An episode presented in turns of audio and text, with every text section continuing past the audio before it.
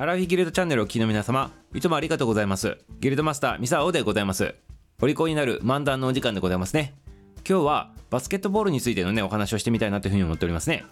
バスケットボールでございますよ。クリケットボールではございません。はい、そしてね、ビスケットボールでもございませんね。体育の時間やったあれでございますね。あのスポーツでございます。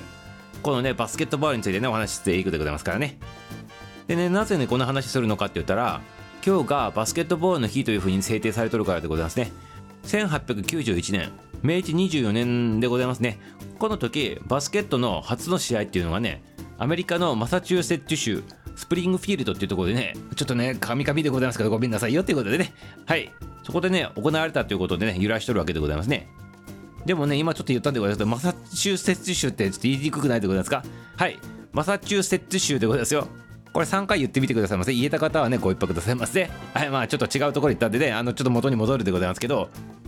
そしてね、これね、あのバスケットボールのちょっと歴史をね、ちょっと振り返ってみる形になるわけでございますけど、もともとバスケットボールって何なのかと、どういうふうにしてあのできたのかっていう話でございますね。で、これを考案したっていうのが、当時のあのこの YMCA っていうねトレーニングスクールあったんでございますけどそちらのあの体育教官を務めとったね方が考案したというふうに言われておりますね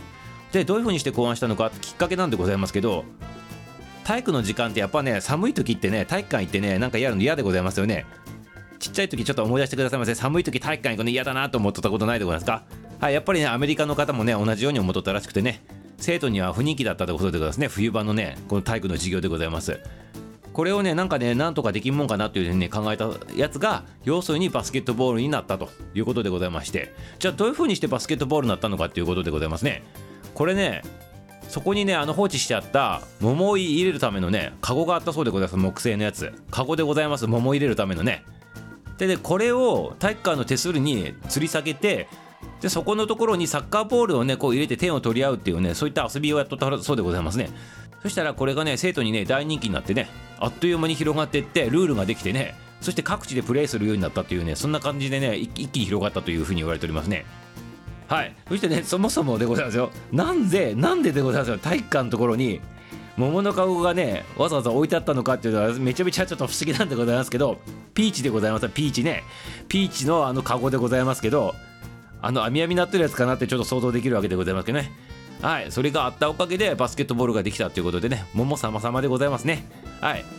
桃を拝まないといけないでございますね。はい。ぷくぷくの桃を拝んでくださいませ皆様ね、はい、ありがとうございます。そしてねバスケットボールっていうのがねこれ日本でもねどういう風に日本語表記なのかって言ったら漢字で書くとね過去の9って書くわけでございます。ベースボールであればね野球っていうでございましょう。脳の9って書くでございますけどバスケットボールに関しては過去の9って書くわけでございます。